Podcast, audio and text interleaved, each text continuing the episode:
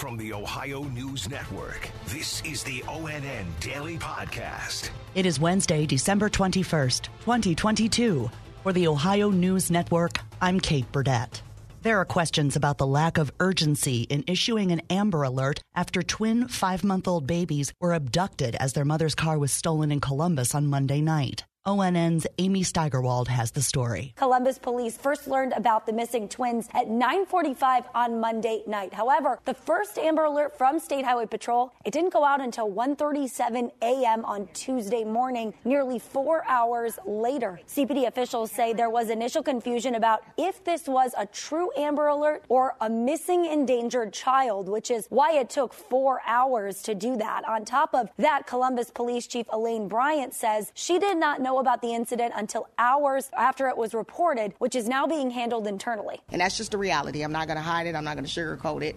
Um, but that doesn't mean that the team wasn't doing the work. In Columbus, Amy Steigerwald, in Northeast Ohio's Geauga County Monday night, a high speed police chase led to discovery of another crime. ONN's Lydia Esparra in Cleveland reports on where those cars were stolen and what happened next. Junction Auto in Munson. The thieves drove the car right out the front door and onto the road, but there was no way any of the drivers would be caught.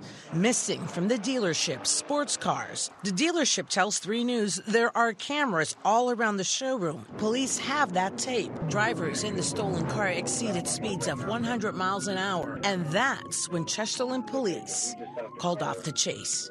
In Geauga County, Lydia Esparra. 42 dogs were recovered from a home in Lakewood, west of Cleveland, Monday afternoon after numerous complaints by neighbors. ONN's Laura Caso has more with Lakewood Police Captain Gary Stone. Police tell us the home was not in livable conditions for the dogs or for people. The dogs were rescued, and we are told now they are left in limbo. We cannot release them to foster homes or anything until a legal decision has been made about that because they're still the property of the uh, the owner. So what's next here? Well, the court will begin a decision process within 10 days to decide if the dogs will stay within the current owner or if they'll be put up for adoption. I'm Laura Caso. Gun violence in the city of Toledo is now a public health crisis. ONN's Melissa Andrews reports on a new resolution from city leaders. City Council unanimously passed that resolution. Council says the city will now be able to get more grants and funding to help fight mental health problems and environmental issues that lead to gun violence. More people were killed this year than any other except last year, so council members think this resolution is necessary. Toledo's mayor also updated the search for new police chief. He hopes to interview candidates in mid-January, selecting someone by the end of January and have that person in office by March 1st. Chief George Kral retires the first of the year. I'm Melissa Andrews. A Cleveland Clinic doctor has been fired after he was accused of sexually assaulting three patients during exams. ONN's Russ Mitchell has more. 60 year old Omar Masad of Westlake has been charged with three counts each of gross sexual imposition and kidnapping. The clinic issued a statement saying it's committed to protecting patients from inappropriate behavior and will not tolerate misconduct. I'm Russ Mitchell. Columbus Public Health Commissioner Dr. Mysheika Roberts addressed vaccine hesitancy specifically related to measles. Dr. Roberts was asked for reasons that parents give for not vaccinating their children. Many regret not getting their child vaccinated, um, but they put it off because of their concern for autism. They have no no reason that vaccines should become a political issue. Vaccines are science, they're public health, and there and science and public health should be apolitical. The measles outbreak in central Ohio now stands at more than 80 cases. Humans are not the only ones feeling under the weather this flu season. ONN senior health correspondent Monica Robbins says dogs actually have their own strain of the flu. Veterinarians across the U.S. are keeping a close eye on respiratory illnesses and canine influenza. It is highly contagious and spread from dog to dog. Symptoms include coughing, fever, refusal to eat, and sneezing. If you notice changes in your dog's gum color, if they cannot catch their breath, get them to the vet right right away. Fortunately, most cases are mild and can subside within a week or so. I'm Monica Robbins. The CDC says that worldwide there has not been a single reported case of human infection with the canine influenza virus.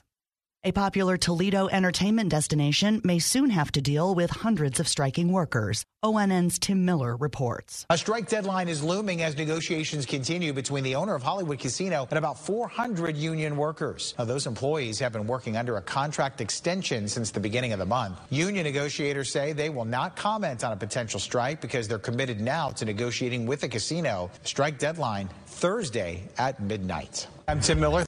First Energy says the company is preparing for possible storm damage to power lines with that threat of severe winter weather over the next few days. ONN's Jeff Smith has more. The company says its utility workers are ready to fix any potential power outages that could happen. And there are additional crews on standby. For this upcoming storm, the company says the concern is with the potential for sustained high winds. If your power does go out, customers should call First Energy first to report it, they say. I'm Jeff Smith. With extreme cold and winter conditions in the forecast, there's concern for some of Ohio's most vulnerable residents. ONN's Tatiana Cash reports on programs that are available to help the elderly stay warm and safe. Mother Nature is something no one can control, but everyone should be prepared for. Area Office on Aging Vice President Justin Moore says between the weather and holiday stresses, senior citizens should definitely ask for help. And the office is doing its part by giving away more than 2,200 meals. This is a challenging time of year, especially if they have a deceased loved one that they might have been depending on for income and the like. And a lot of times, because of pride, older adults will just kind of go without. Um, so we want to make sure that they're not in that awkward situation of not having a meal to eat. Tatiana Cash in Toledo. And a popular holiday attraction in southwest Ohio is taking a snow day on Friday. ONN's Tracy Townsend explains. Too much winter for Winterfest. Kings Island shared this update saying its Winterfest will not be open because of the winter storm. We should note they will still be open today, tomorrow, and then back open after the holiday on Monday because the holiday cheer can continue then. I'm Tracy Townsend. Special thanks to our affiliates WTOL TV in Toledo, WKYC TV in Cleveland, and WBNS TV in Columbus for their contributions to today's podcast. I'm Kate Burdett on the Ohio News Network.